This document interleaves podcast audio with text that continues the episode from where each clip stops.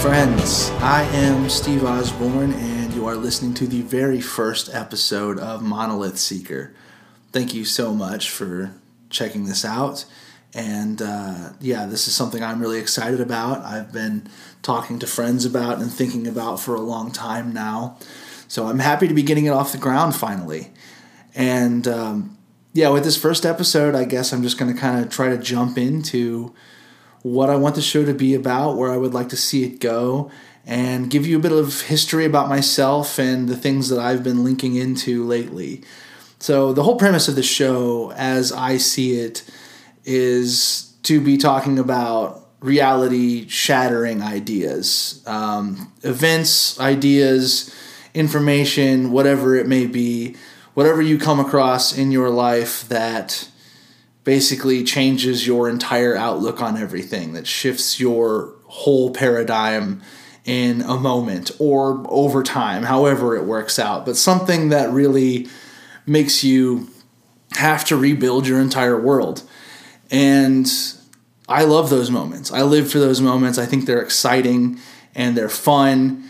And that might sound a little bit masochistic to some people, but I really do enjoy them. I mean, they hurt at times, like when they first start, when the you know initial cracking starts, then sometimes it can be a real bummer. It can be really painful, but as you start to disassemble it and realize that there is a way to put back the pieces or put back completely different pieces or build something entirely different, it gets exciting. It can be really fun to dig through that process. And I guess that's why I kind of chose the name um, if you haven't noticed by looking at the artwork or just the name of the podcast, Monolith Seeker, um, am pulling from the imagery of 2001 A Space Odyssey. And very quickly, if you haven't seen it before, there's two scenes that are kind of pivotal that I would like to mention really quick.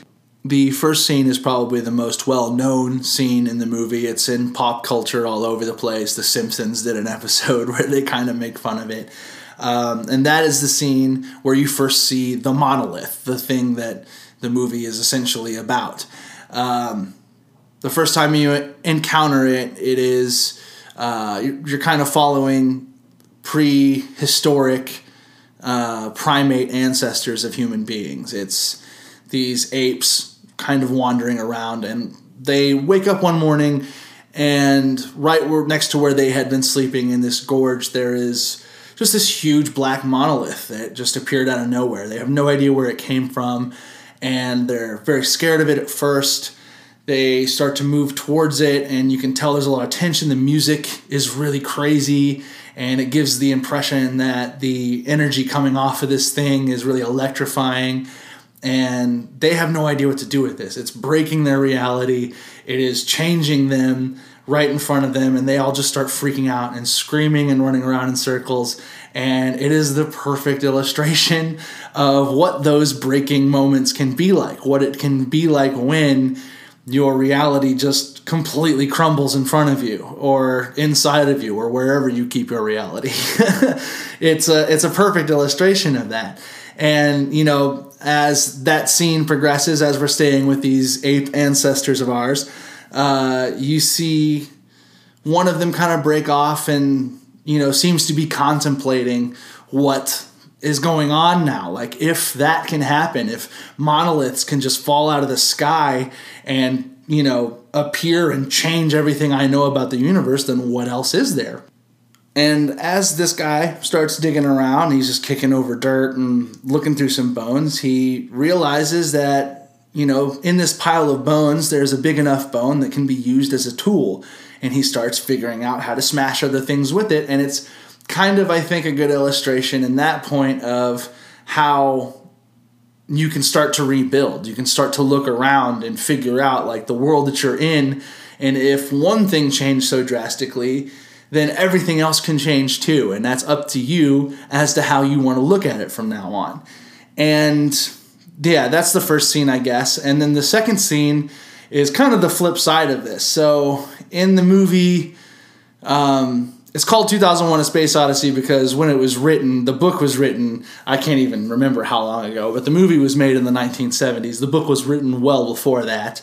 And uh, 2001 was the distant future to them. So in this movie, the uh, the distant future, humans are traveling through space in this you know crazy spaceship. They have a lot of beautiful shots of it.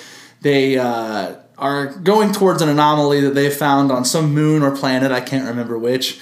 But uh, they arrive there, they get out, and they put on their spacesuits, and they're going to take note of this thing, and it's the monolith again. This unfathomable, amazing thing that fell out of the sky once again, the thing that sparked the evolution of humanity, is what is implied in the movie.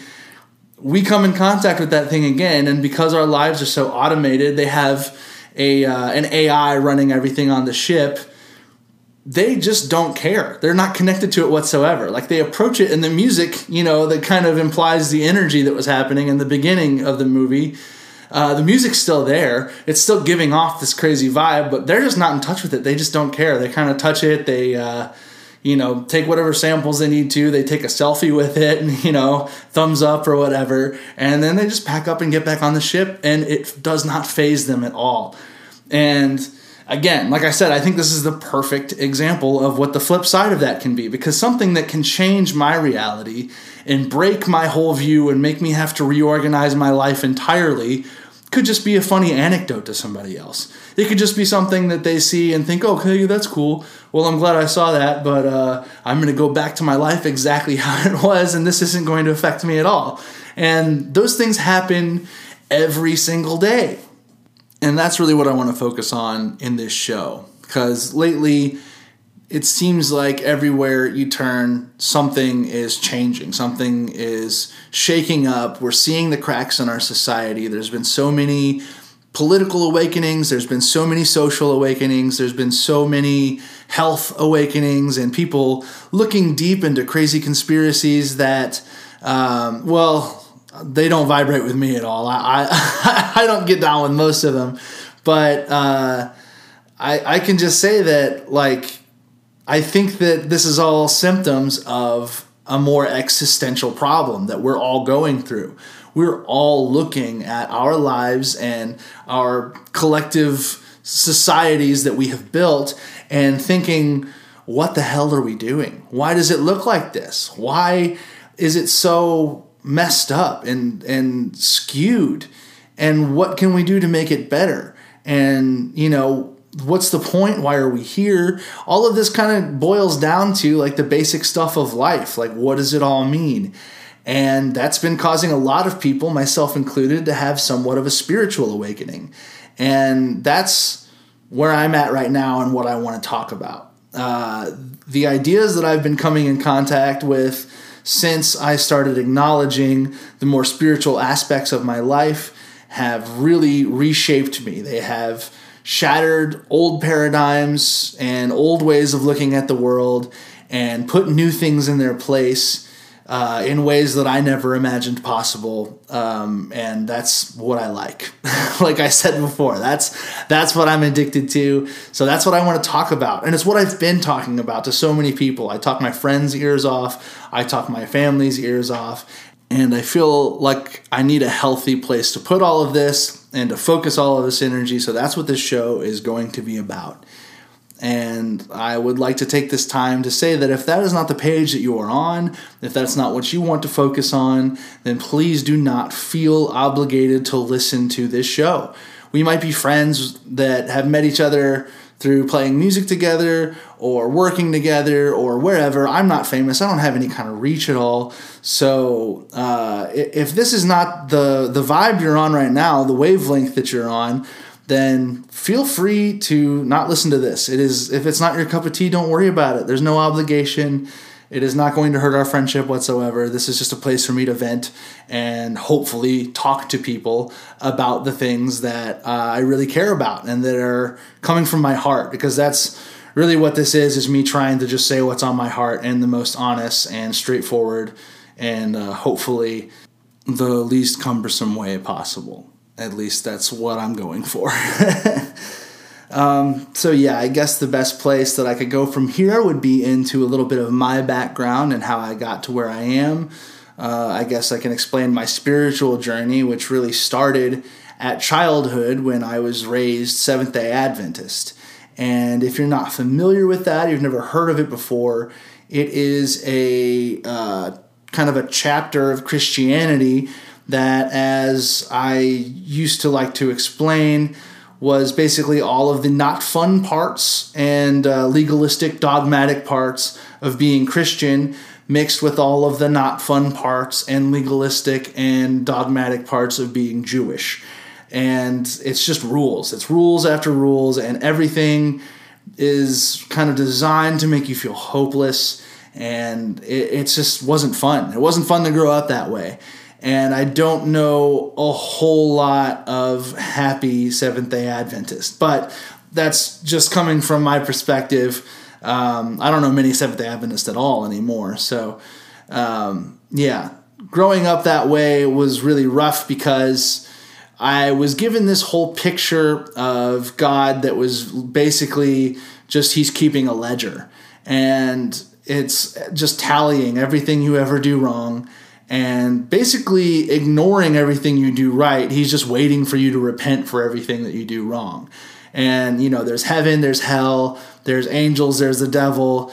And really, we're just kind of left to our own devices. And unless we are constantly repenting and praying, there's always the chance that, you know, if you die without a repented sin, or if Jesus comes back suddenly to take all of the followers up, uh, and you haven't repented all of your sins, then you are just going to go to hell. And that's all there is to it. And there's also this whole thing about the 144,000, which I know Jehovah's Witness believe in, and um, some other people as well. Some Seventh day Adventists believe in it, but some don't. Uh, basically, it just means like a lot of people believe that there was a tally of only 144,000 people that will be going to heaven.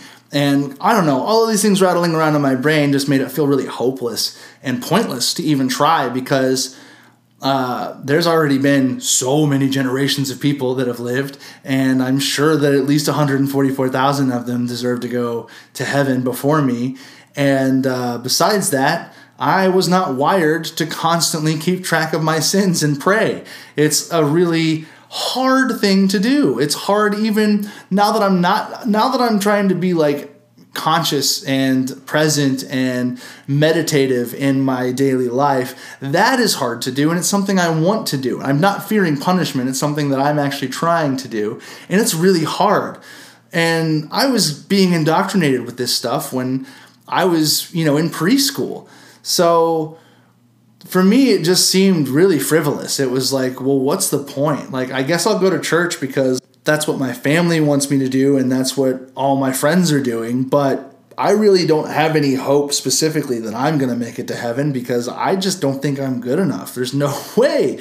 I like doing bad things. I like being mischievous. I was a little kid. I you know, I don't know. I liked watching Ninja Turtles and shit. Like that that wasn't that wasn't a good thing to do in my church. So uh, yeah, that was a pretty complicated thing to break out of, but it did eventually happen. Um, all of this was happening while I was living in Tennessee. I was raised just outside of Nashville in Tennessee. And when I was about 13 years old, 12, 13 years old, we moved to Ohio, uh, just outside of Cleveland in Lorain County. And when we moved there, we started going to a non denominational church. And if you're unfamiliar with what that is, it is about as regular, uh, just non confrontational Christian as you can be. Like, there is uh, pretty much just open arms to most beliefs. We kind of keep it middle of the road so that we don't really tip anybody off too far in any direction. But it was way more freeing but when we first got there, I was not able to accept those teachings. It was really hard for me coming out of a Seventh Day Adventist church. I thought, what's the point in even going to another church? Because if it's if they're wrong, then I'm just going to go to hell, and I was wasting my time with these weird people at this weird church, anyways. But I eventually had a moment that was the first of many moments that I can remember now that felt like something outside of me was showing me something new. Something was reaching into my life and changing my outlook. Uh, at the time, I considered it to be the Holy Spirit because that was the worldview that I had. That was what the universe looked like to me. Was everything was uh, this God outside of me that used its Holy Spirit to communicate with me. And that's what I thought was happening. The Holy Spirit was coming into my life and making the old teachings uh, feel like they weren't true anymore and making the new teachings that I was receiving at this new church uh, really bond with me. I felt them in my heart and I just had this moment where my entire worldview switched so quickly. It wasn't even like there was time for my old world to crumble and the new world to be built. It was just like, bam, let's flip it over. Like everything's different now. And it felt crazy. I was just so excited because this new faith that I had found, this new uh, teaching, this theology that I had found in this church was felt a lot more free it felt like I was able to be a lot more myself. I didn't have to be praying constantly and looking over my shoulder for Jesus to be coming back and sending me to hell at any moment.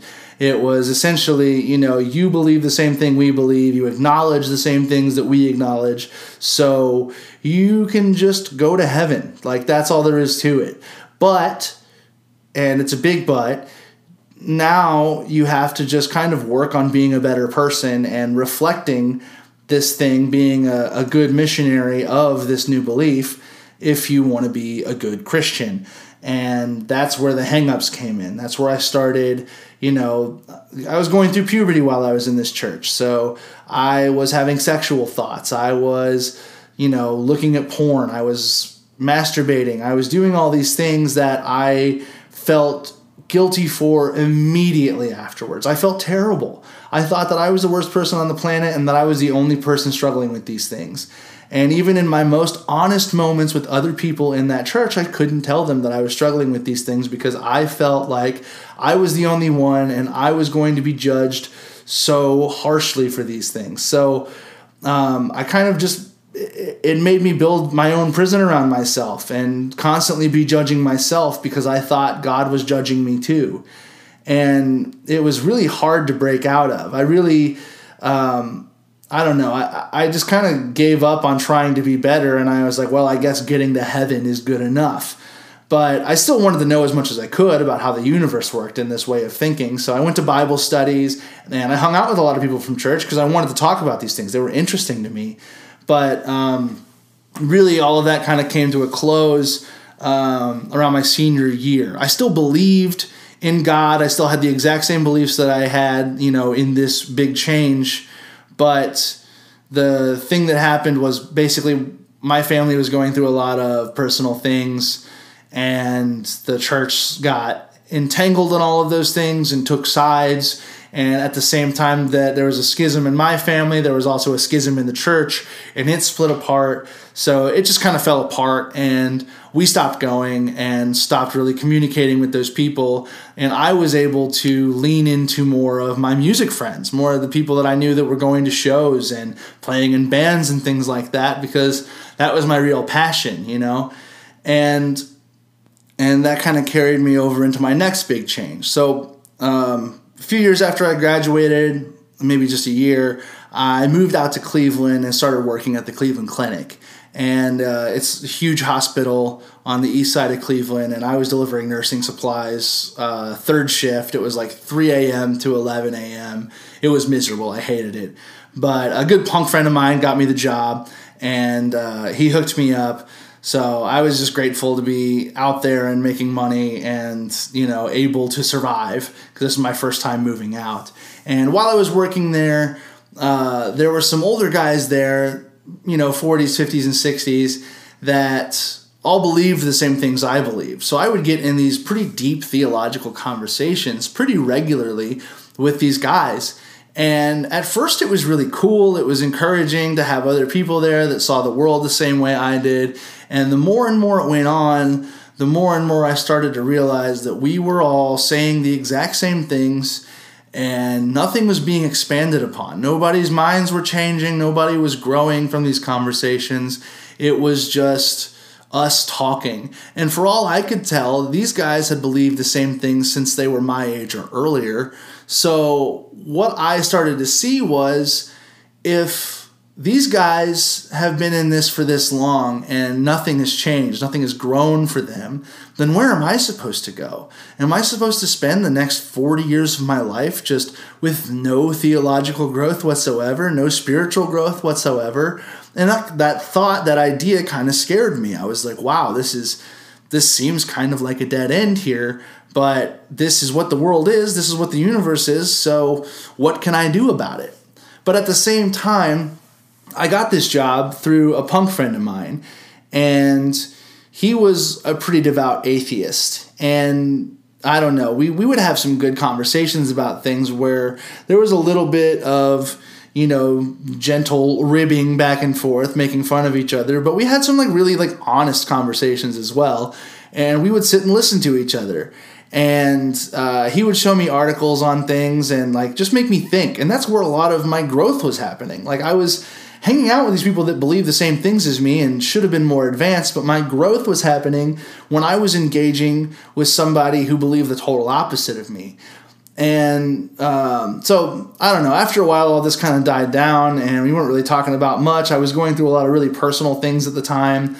And one night, I remember being at work in the middle of filling up a box with nursing supplies, and it felt again exactly like it did before, like something from outside of me was just dropping information into me, just giving me information, pushing me on a path, and telling me everything that you've believed up till now is bullshit.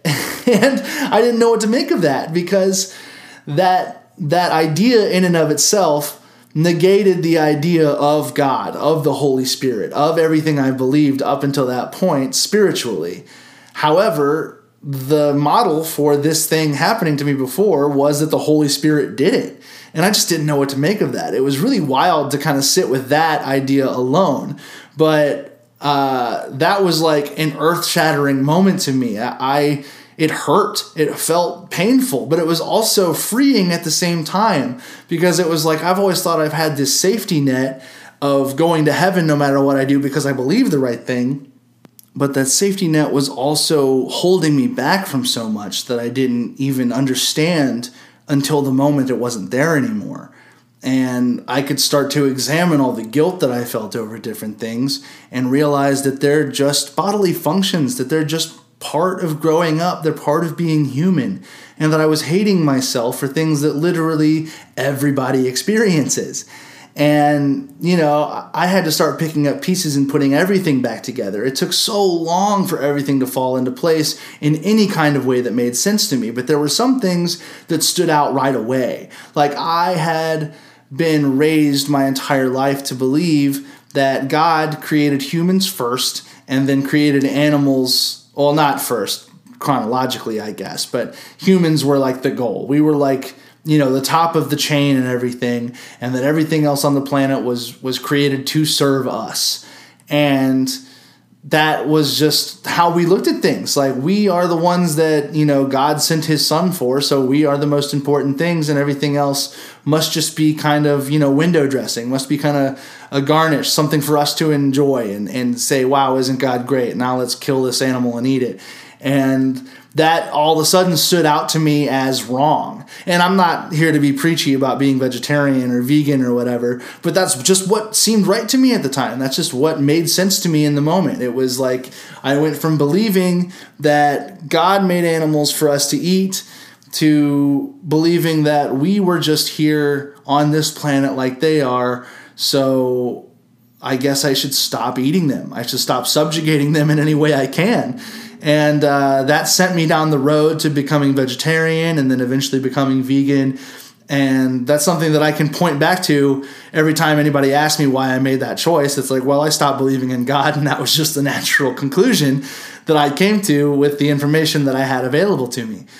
Um, yeah, there was just so many other things that that had to change and, and started to uh, started to make themselves known to me little bit by bit that you know now now my world can be different. I can claim a different reality because it's not what i thought it was. And uh, something that didn't change right away that took several years still was that uh, i remained straight edge after i stopped believing in god.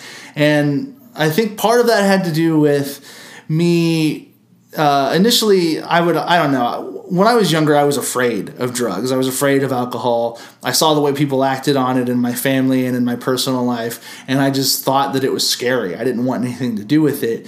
And then eventually somebody told me once I started listening to punk music that oh that makes you straight edge. So I thought well, there's a way to flip this now. I can take it from something that scares me to something I'm proud of and something that I think makes me a good person. So I kind of clung to that identity. And not believing in God didn't change that. I still felt like, okay, well, this is what I can do. This is what I can be still. This still makes sense to me. And, you know, I still had, I had a good uh, friendship group and bands and stuff that were built upon that belief system that uh, we had that in common. None of us drank, none of us did drugs, and we all felt good about that.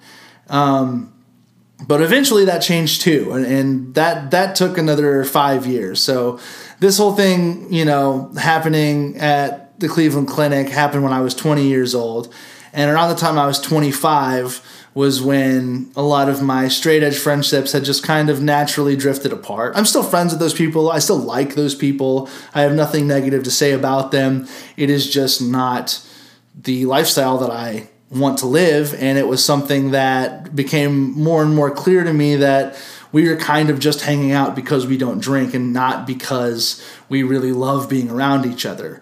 And I started to find other groups of people that I really loved being around. I loved playing music with these people. I loved partying with them, even though I was sober and they weren't. It didn't make a difference. It was just fun. I had a really good time with these people. And it was around this time that I started examining the idea very seriously of trying DMT. And I should back up a little bit because I should talk about the thing that put DMT on my radar.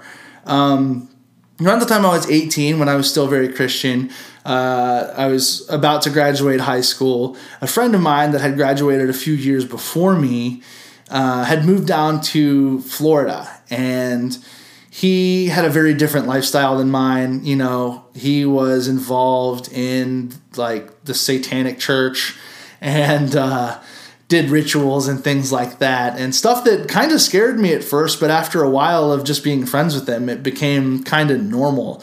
And it kind of warmed me up to those ideas and made me less afraid of them because this person that I you know knew and cared about was involved in it so it really couldn't be that bad.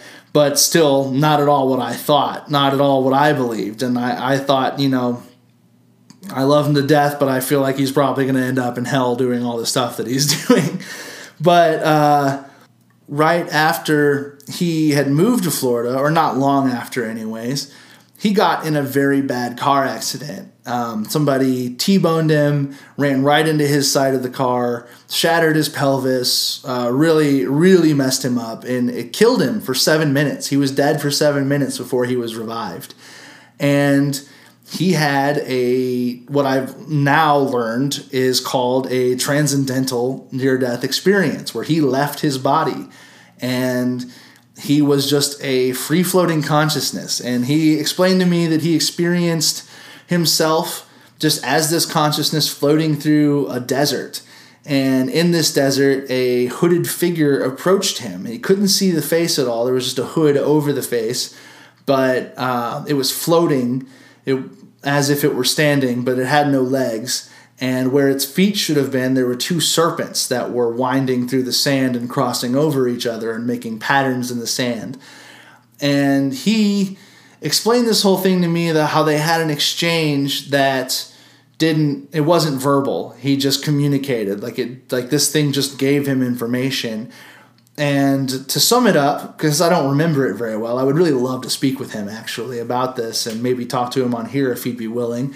But um, he got the information from this being that what he was doing in his life was okay, that he was on his path, doing the right thing for himself, and he just needed to keep going. He had to go back and, and keep living his life, and that he wasn't going to die now. He would, you know, eventually everybody will die, but, you know, he's going to go back for now and, and keep living in a body. So after he has this experience, that really rattled me for a while. It just like rattled around in my brain uh, for years and years.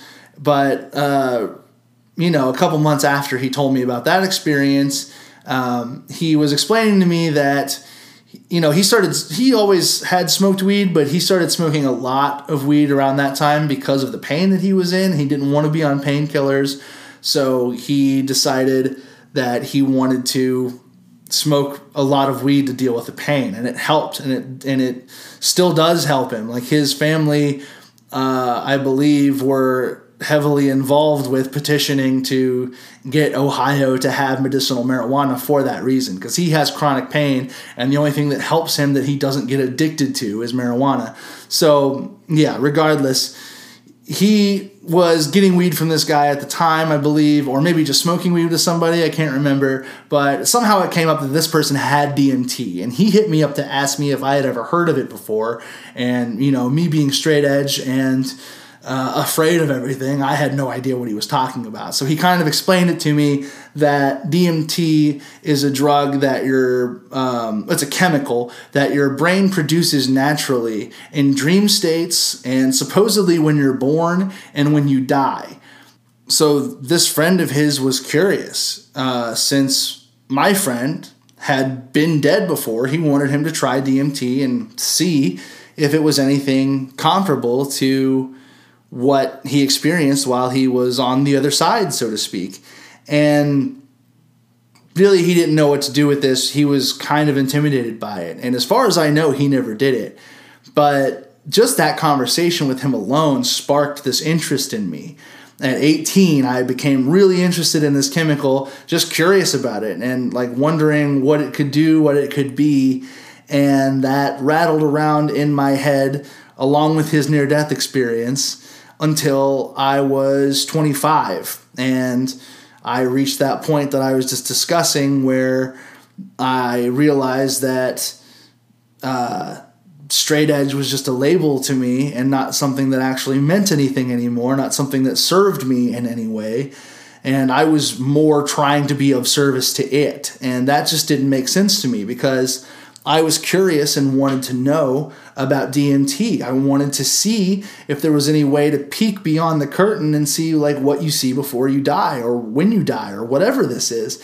So uh, I decided I was going to do a bunch of research and I started digging into documentaries and reading articles on DMT and what it is and what I should expect and uh, because I was paranoid, I decided that I wanted to start doing yoga and meditate because I figured that would help me get a better grip on my mind and keep me from going crazy if anything went sideways. I took it very seriously. It wasn't a party thing for me, it was something that I really wanted to try to experience.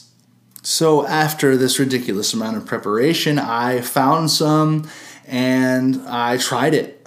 And I had the most insane experience that I can't begin to explain. I didn't blast off all the way, as people say, but I did. Uh, I feel like I got a little peek behind the curtain the first time. You know, like I felt like when I closed my eyes, I could see the wiring under the board, so to speak. Like uh, I felt like I was looking at an organic machine that was being manned by machine elves. And that's something that I hear is so typical of DMT, but this is the only time I experienced it. I've smoked DMT several times since then, and that was the only time I ever saw the machine elves. Um, but they didn't notice me. I, I, really was just kind of taken aback as to what I was seeing.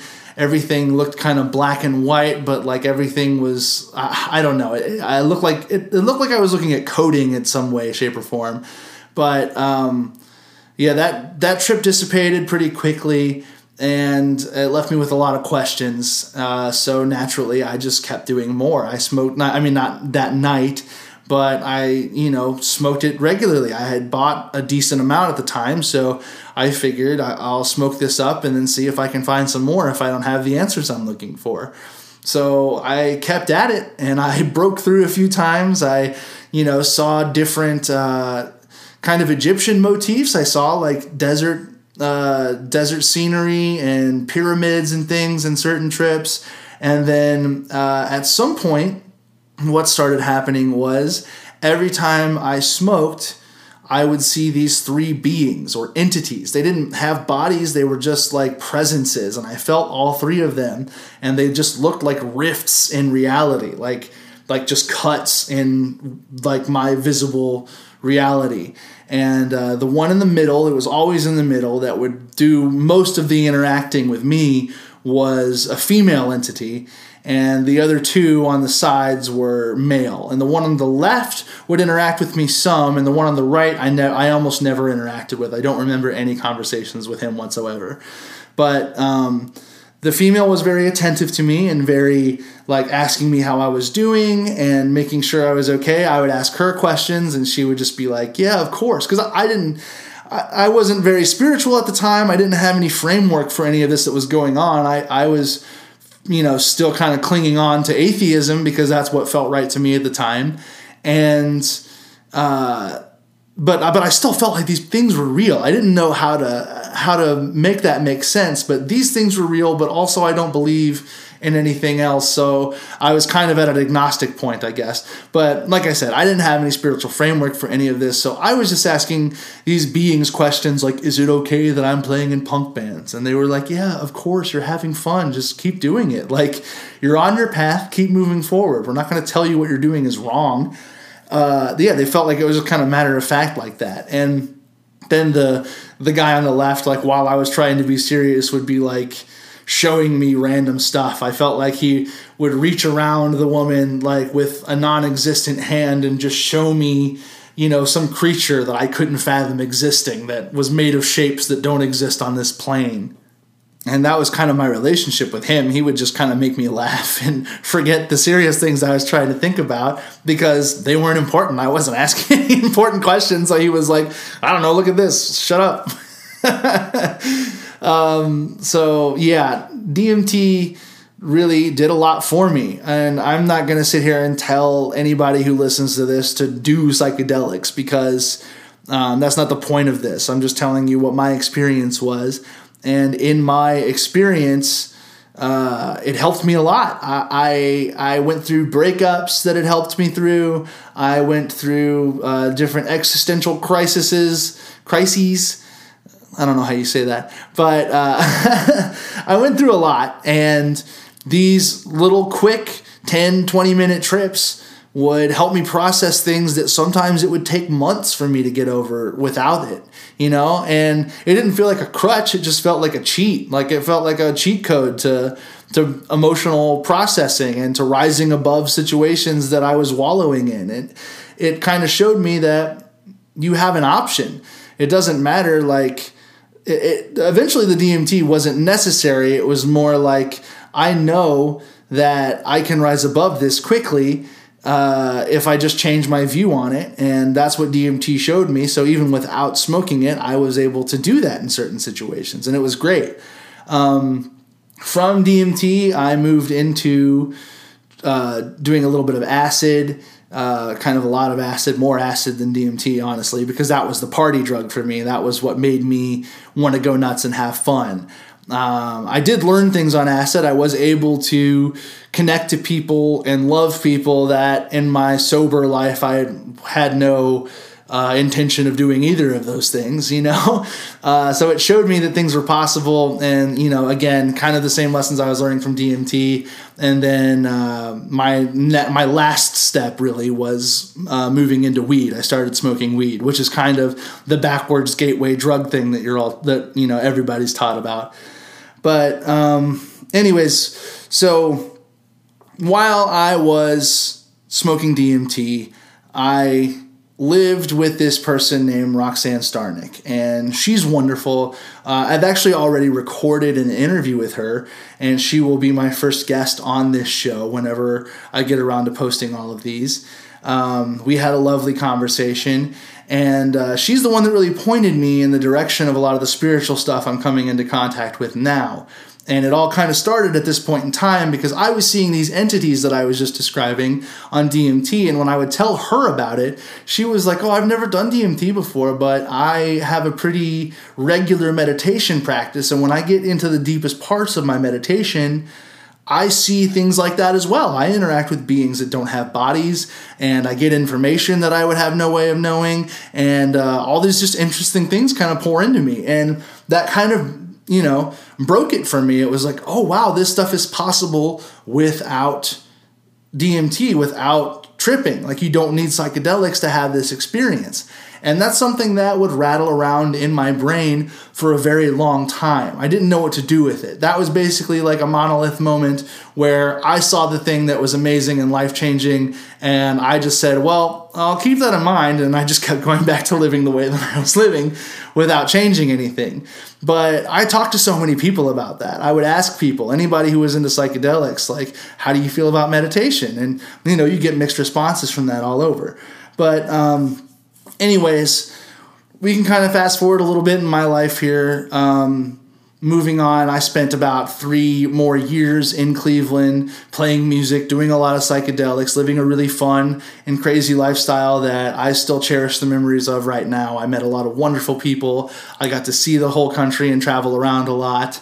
And uh, it eventually came time for me to not live in Cleveland anymore. I started to feel it. Everything around me was changing in a way that I no longer felt a part of. And I felt like I needed to make some decisions. And some people I was playing in a band with had um, planned to move to Australia. And that sounded great to me. So I figured I would try to do the same thing as well.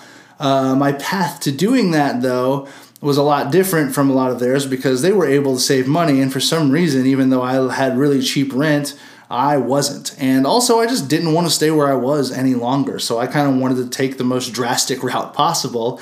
And I decided, after discussing things with some people, that I should sell everything I owned that didn't fit into the car that I just bought and uh, move into my car, drive out to the West Coast, and trim weed and sell and save up as much money as I could to try to get an Australian visa and go stay over there for a while. So that's what I did. And uh, in the process of trying to make that happen, though, I started to panic quite a bit. Um, there's one time that I remember very specifically that I was headed to my last day of work and uh, I had sold most everything and I was just thinking on the highway uh, that I was throwing my entire life away, that I was getting rid of all of the security that I had built up, that all of the friends and things that I had come to cherish so much in this town, I was just going to leave behind. And just because what? I like to smoke weed now, and I think that that is going to pave the way to a better life for me. And I was just really mocking myself and like parenting myself and making myself feel really guilty and spiraling out of control on this. And in the middle of all this, I just decided I need to get out of my head. So I turn on the radio and I don't ever listen to the radio, or I didn't at the time. I do more now. But uh, I was always listening to CDs and things. But regardless, I, I turn on the radio just as a reflex. And right as I hit the button, the uh, coughing from the beginning of Sweet Leaf by Black Sabbath comes on. I hear Ozzy Osbourne coughing and then I hear that riff and it just all kind of hits me like this is a love song to weed, the very thing I'm spiraling out of control about at this moment.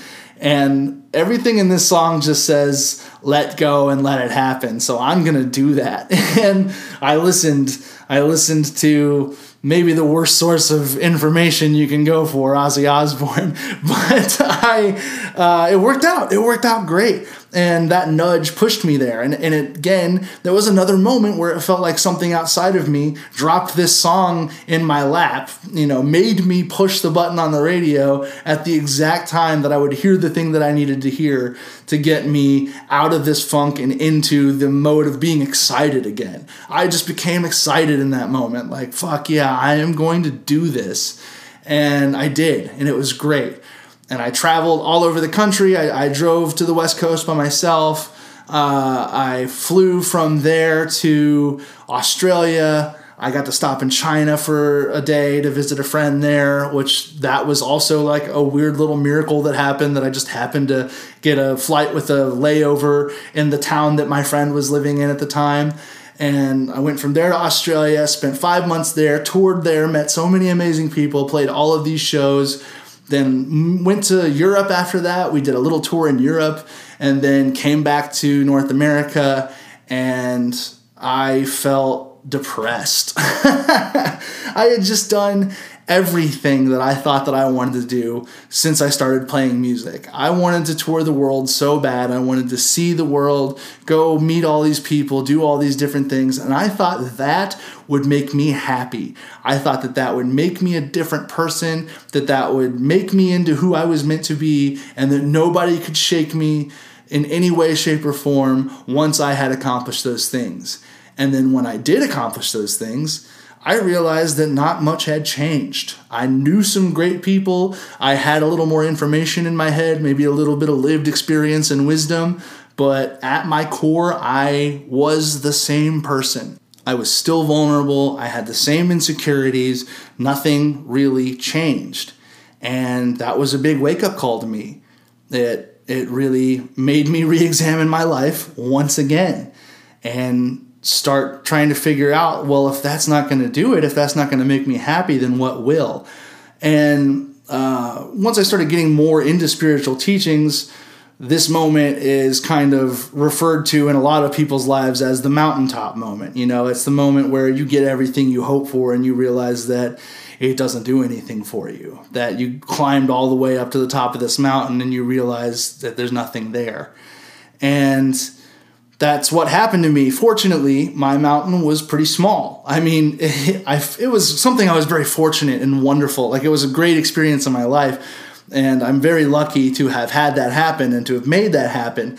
But also, it wasn't like the highest hill there was. There are people who you know, clamor their entire lives to make millions of dollars, and then they get there and they don't have the clarity to see that there's nothing there, so they keep going and going and going. And right now we have a couple of billionaires battling it out to see who can get a contract to make the next moon rover, and they're all just scrambling for the thing that they think is going to make them happy because owning, you know, most of the labor in the entire country and uh, keep hoarding wealth from the entire world uh, isn't doing it for them apparently. So at least I didn't have to go a mountain that high. I'm thankful for that.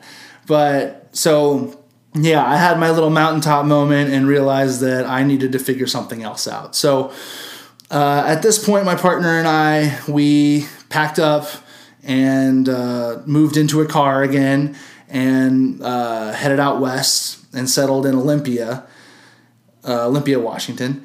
And from there, I just kind of got my bearings again. It was kind of figuring out, like, okay, I've done this thing, I've lived this life of traveling and doing all these amazing things. So now what do I want?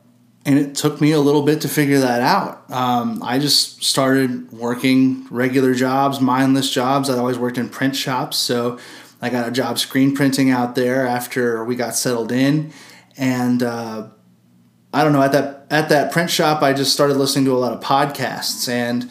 I didn't know what I was even interested in anymore other than music. So uh, I kind of fell back on stand up comedy. I started listening to stand up comedians talk, and the two that I liked a lot were Duncan Trussell and Pete Holmes. So I listened to their podcasts all the time.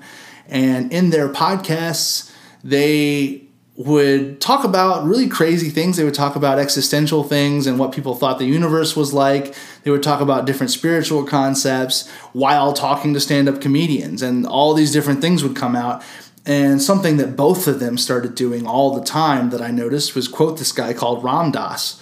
and uh, they would just say things that this guy had said over and over again, and they all just rang so true to me. They felt really uh, intense and real and like something I couldn't ignore. And after several, listening to several of these things and hearing that name over and over and over again, I decided to start doing some research on this guy.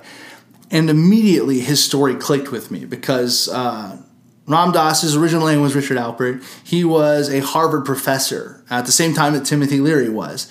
And both of them started getting into researching psychedelics at the same time. And uh, through the process of doing all of this, um, I, I, would recommend that you actually look up Ram Dass's story if you're interested in this, because I don't want to waste too much time just explaining his story. But essentially, uh, him and Timothy Leary split and went different ways. Timothy Leary uh, went the pop culture route where he was selling acid to the Beatles and you know uh, Peter and Jane Fonda and all these other people in Hollywood, and uh, he really made a life out of the pop culture side of it. Whereas Ram Dass, Richard Alpert, decided he wanted to know what this meant. He felt just as I had in the past, uh, that there was more to this and that this was the key to something. And that suspicion was only deepened when he was given the Tibetan Book of the Dead, him and Timothy Leary both. And when they read it, they encountered a lot of the things that they thought were indescribable about some insane trips that they had had together. So they released the Tibetan Book of the Dead as the uh, psychedelic experience, I believe it's called. And it's pretty good. Uh, not my favorite because it's uh, a little prior to Ram Dass really digging into his spiritual teachings that he would come into later, but it's still worth a read. It's it's pretty interesting if you're into tripping and have ever read the Tibetan Book of the Dead to see the parallels that they draw. But um, anyways, after he had this fall in his lap, he started to understand that maybe there's something more to this. So he started going all over India and you know giving acid to different gurus and swamis and things. And eventually, in his trip after he had given up, he met the follower of this guy that he could just look at this guy and see that this guy knew. Um, and he didn't know what he knew, he didn't know how he knew, but he knew that he saw a lost look in everybody's eye that he had ever met uh, all the way from when he was a kid up to when he was a professor at Harvard. He said that, you know, thinking being in the psychology department at Harvard that he had made it. But he would look around and he would see this same lost look in everybody's eye. All of these doctors and professors up at the highest level uh, of education, of academia, and they all looked lost and just as lost as he felt. And, you know, the only time he felt like he was getting a glimpse of the truth was when he was on these psychedelics, but he knew there had to be more to it than that. And, you know, on this whole trip in India, he just kept finding more and more people that looked lost and felt lost and couldn't give him answers until he met this guy that he said he could just look in this guy's eyes and tell he knew. He knew something. He didn't know what, but he knew something. And eventually he follows this guy around until he meets his guru. And his guru is a guy named Neem Karoli Baba, who uh, passed away several years ago, I believe in the 70s. And uh, but the stories about this guy are insane.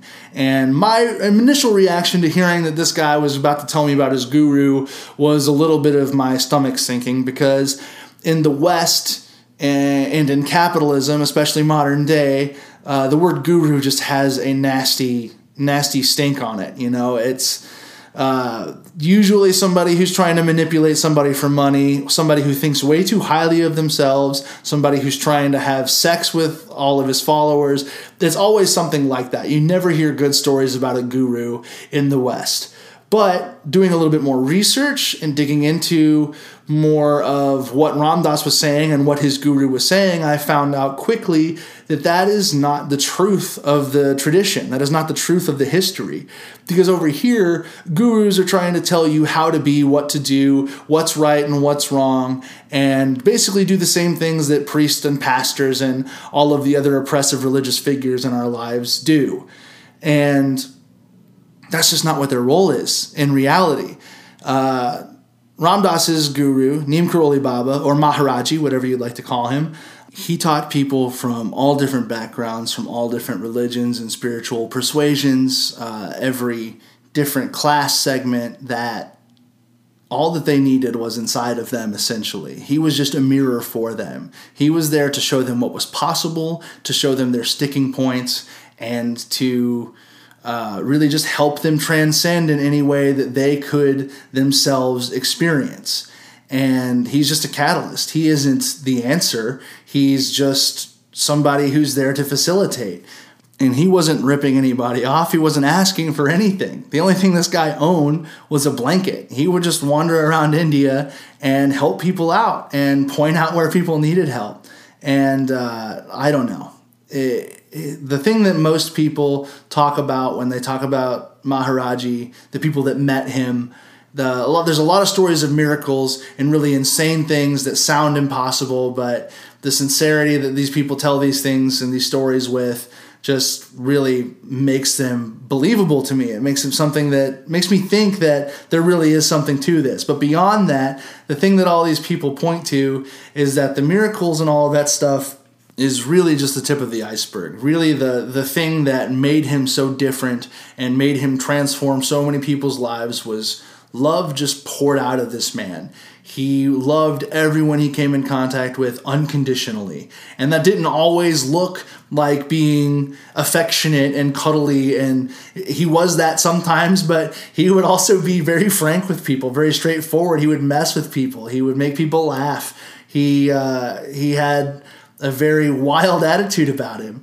But you felt under all of it love. And I don't know. I've heard and read a lot of stories about this guy, and uh, I've even seen him once on an acid trip that I was on, but uh, that's that's a little later. I'm to try to wrap up my story real quick and get to where I'm where we can close this out. So basically, after learning about all of these different things, learning about Ram Dass, I started searching for other spiritual teachings. I started digging into the things that he would talk about, like the Bhagavad Gita and the Ramayana, and uh, you know I started looking into different writings by Buddhist teachers. I started looking at the Kybalion, which is one of the biggest uh, or best selling uh, occult books of all time. I just found out recently. I want to do an episode on the Kybalion. Um, I started digging into reincarnation and like the theories behind that, and all of these things that really just started ringing so true to me and looking at things from every different angle. I'm reading about Sufis and and you know different sections of Islam like that. And uh, I don't know. All of this stuff is just so experiential and so different from what we were taught in the West religion is supposed to be. I was always raised that religion is a very rigid thing. It's a set of rules essentially that guide you to the goalpost of heaven. And all of these other like mystic practices are all about experience. It's all about what you actually experience. Faith itself is not such an important part of that doctrine because the faith that most people want you to have when it comes to organized religion is the faith in what the pastor is telling you, the faith in what the priest or, you know, the rabbi is saying to you, and that you'll take it as truth and you will, you know, subjugate yourself to whatever that person says. And that's just not what it's about. It's about your own experience. You know, the, the Sufis have a saying that there are as many paths to God as there are people on the planet. And that is exactly how I feel. I feel like we are all on our own path, and no two of us are ever going to see things exactly the same way. But we can have our own experiences of the same thing that just has a slightly different lens on it. And that's okay. That's all right. That's what we're here for. We're here to experience. We're here to see what this is, what, what we can make of this experience, you know? Um, so, anyways, I'm coming in contact with all these teachings, like I said, and I'm in Olympia at the time, and I decide that now is the time to start trying psychedelics again. Because in all the time I'd been traveling, I hadn't been messing with psychedelics whatsoever.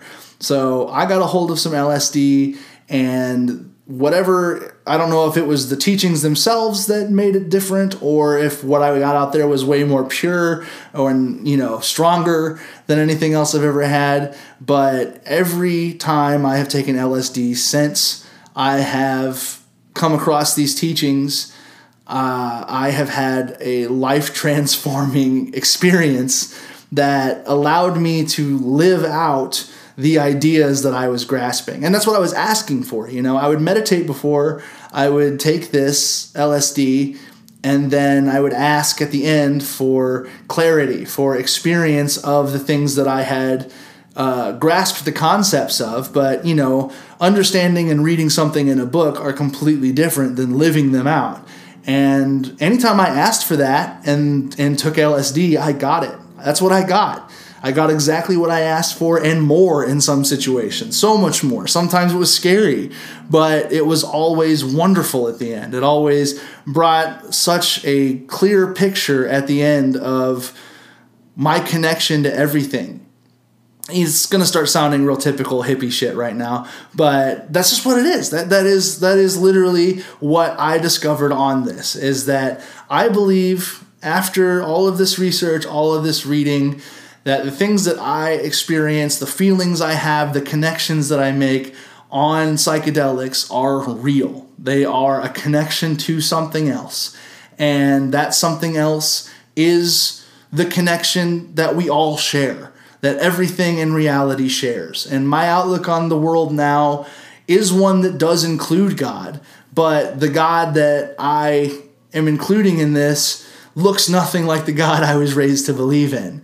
I was raised to believe that God was a being outside of us who created everything and watches us from some high vantage point where he can see everything. And it's a he, first of all, that's crazy. And uh, he makes rules that we have to follow. And, you know, there's a hell that he created for us and all of these different things. And that just doesn't even make any sense to me anymore. Um, the worldview I'm left with after all of this is that we are all God. God made itself into everything that exists in the universe, and maybe other universes as well, maybe expanding to several universes if that's even fathomable to you. But outside of time, outside of space, outside of everything there is, there is only this one consciousness that we refer to as God, and that is what makes up absolutely everything and the space between everything, and there is nothing but that that exists.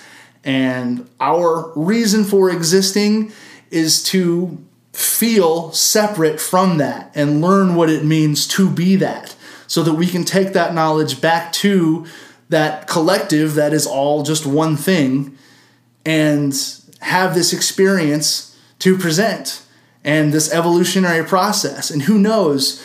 Who knows what the exact cycles of this are? But I don't know. This all of these different teachings I run into, all of them take reincarnation as fact, and that's something that really stands out to me and that feels very real to me that we live over and over again and that there is no hell because there is no consequences. Like, how could you make something out of yourself as God or consciousness or source, whatever you want to call it? How could you make something out of yourself and then punish that thing for thinking it's not you when you've programmed it to not know that it's you? You know? How could you punish anything like that? Everything that's happening is just part of this one thing experiencing itself. And you know, that viewpoint can be dangerous to some people. It sounds like it's a very easy way to spiritually bypass things, but I think it's all the more reason to try to make this world a better place, to make everything better, to treat each other like we are all one thing, to look each other in the eye and see that we are sharing more than just air here. We are sharing more than just a planet. We are sharing a consciousness. We are sharing experience. We are sharing everything. And we are all the same thing. And that is something that stood out to me so many times in different uh, psychedelic trips. It's something that now I can experience sober in regular meditation. I feel like I contact things that show me that all the time. Uh, I'm having all of these crazy experiences inside of psychedelics, inside of these teachings, and outside of them all. And it's something that I just can't shut up about. And it's what I believe I want to do with my life now. I want to exude love. I want to become love in every way, shape, and form that I can. I want to love everyone around me. I want to get rid of the divisiveness in my life. I want to learn as much as I can about the way that the world works and see things from as many people's point of views as possible while still understanding that we are all just here to experience what it is that we are here to experience you know? There's there's really no other way around it. Like that's just the way it is. And uh, i don't know. I guess i could climb off of my soapbox now and start wrapping this up. Um, i want to thank you so much for listening to this. And if you've made it this far double thank you. Thank you so much. I appreciate this. Um, I would love to hear from you. I'd love for you to reach out to me. Uh, I have the Instagram account uh, at Monolith Seeker and the same on Twitter at Monolith Seeker as well. Um, you can get a hold of me on there. You can send me an email um, at monolithseekerpod at gmail.com yeah, feel free to hit me up for anything. Um, we can have private discussions about these kinds of things. We can set up something that we can talk on here if you would like to. If you have suggestions of other people for me to speak to, that would be wonderful. Uh, books that I should read, anything you want me to talk about uh, yeah, I, am down. I, am just open to do this. This is what I want to do. This is how I want to spend my time and creativity lately. So if this, if you can consider this creativity, just talking into a microphone about things. Um, but yeah, thank you again so much for your time. Uh, much love to you, and take care of yourselves uh, until next time. Which I should say, I don't know when that's going to be. I'm not going to be releasing these things with any kind of regularity. I'm just doing them as they feel right. So, again, thank you so much, and uh, until next time.